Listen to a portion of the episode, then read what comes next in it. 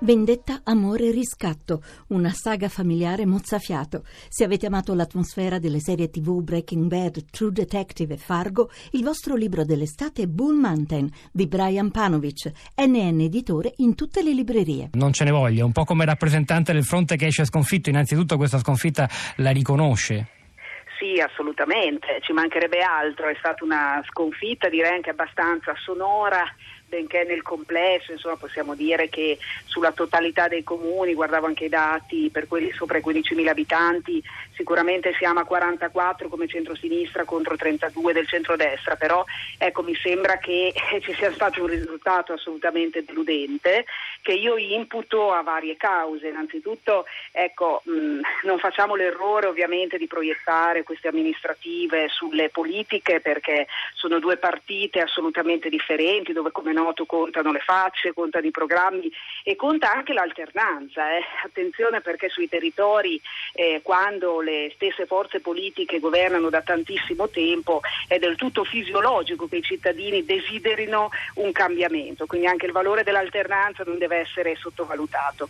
Io penso che a livello locale eh, noi e soprattutto chi sta al governo abbia pagato temi molto forti oggi come quelli della sicurezza, quello della gestione dei migranti, che piaccia o non piaccia è una sfida estremamente complessa da, da gestire e, eh, e, penso quindi che eh, sulle partite locali insomma, il vento in poppa ce l'abbia ai noi la Lega e il centrodestra, quindi non vedere questo mi sembra eh, abbastanza miope. Questo non vuol dire che dobbiamo completamente cambiare strategia e eh, rinnegare i nostri valori, ma non c'è dubbio che oggi soffia un vento di destra sul Paese, eh, la Lega capitalizza sulla sfida dei migranti, Forza Italia è tornata sulla scena perché incredibilmente quell'immagine diciamo, di, di, Berlusconi del 2011, quindi la, la riprovazione nei suoi confronti, gli scandali, tutto sembra dimenticato, abbiamo visto invece un Berlusconi diciamo, pieno di smalto,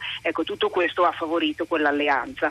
Dal punto di vista del centro-sinistra dico però che sia le grandi coalizioni, quindi il famoso listone dove dentro ci sta di tutto, eh, probabilmente anche tutto il contrario di tutto, sia laddove il PD forse è andato da solo, cioè tutte e due le formule non si sono rivelate particolarmente. Ecco, questo è il punto. Lo chiedo proprio alla politologa, eh, oltre che a, insomma, a, una persona che è parte di quello schieramento. Non c'è nessuna indicazione che ritenga per, per andare in una direzione o, o, nell'altra, visto che poi di questo, sai, i giornali oggi titolano si riapre il congresso del PD, tutto di nuovo sul tappeto.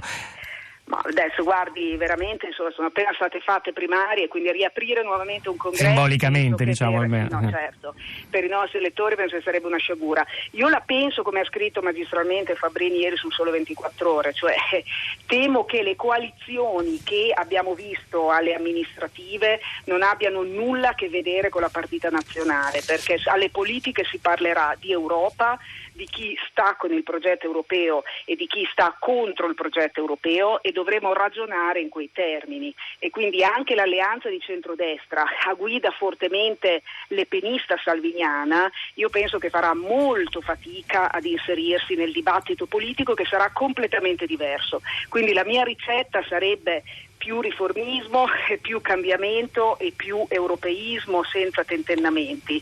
Questo è quello che intravedo. Eh, Sentiamo la risposta di Elisabetta Gualmini a questa analisi o diagnosi piuttosto impietosa, direi, degli errori commessi. Gualmini abbastanza basita perché colgo diverse contraddizioni. Primo, mi pare di capire appunto che il PD, secondo i miei interlocutori, non è più il baricentro del centro-sinistra, quindi vorrei capire chi è, cioè se è possibile di Civati, se è MDP di Bersani e di D'Alema, se è il raggruppamento appunto di eh, Montanari e della Falcone, cioè vorrei, se è sinistra italiana, quindi vorrei capire tra questa galassia eh, di partitini della sinistra radicale, ecco qual è il baricentro, perché delle due lune insomma, contano anche i numeri non mi sembra lì di intravedere una forza trascinante che possa eh, portare al governo il centro-sinistra. Secondo, io capisco l'antipatia, insomma, la rabbia e il livore nei confronti di Renzi, però se c'era un leader che poteva presentarsi alternativo a Renzi, si presentava alle primarie, sono state appena fatte, quindi evidentemente Renzi le ha vinte con quasi 2 milioni di partecipanti, se eh, si intravedono questi leader antitetici a Renzi, potevano presentarsi, sfidarlo e poiché il PD è un partito per fortuna contendibile, avrebbero potuto vincere. Anche questo scenario non mi sembra che si sia verificato.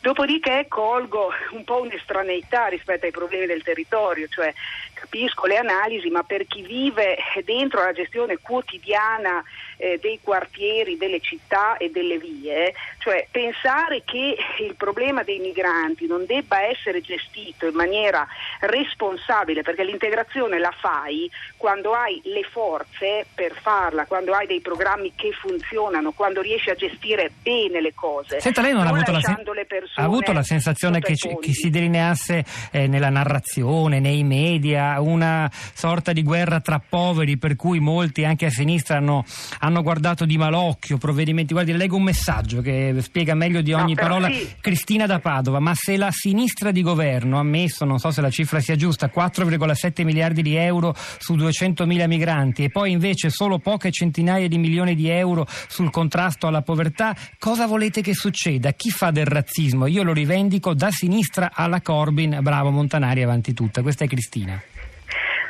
Ma guardi, innanzitutto non è vero che sono stati messi pochi euro sulla povertà, anche questa è una notizia falsa perché il governo Renzi è stato il primo che ha istituito il fondo di contrasto alla povertà, ci sono un miliardo e mezzo che diventerà due miliardi in maniera strutturale, è il governo che ha fatto le unioni civili, la riforma del terzo settore, quindi moltissime cose che definire di destra francamente fa venire i capelli dritti.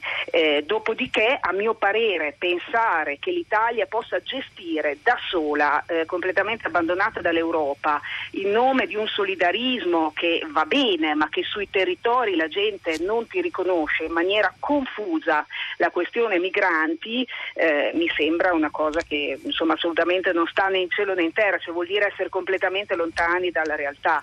Quindi un partito riformista di centro-sinistra cosa fa? Gestisce le sfide e cerca di capire cosa deve fare in maniera responsabile e quando sei al governo eh, probabilmente queste cose poi si pagano. Insomma.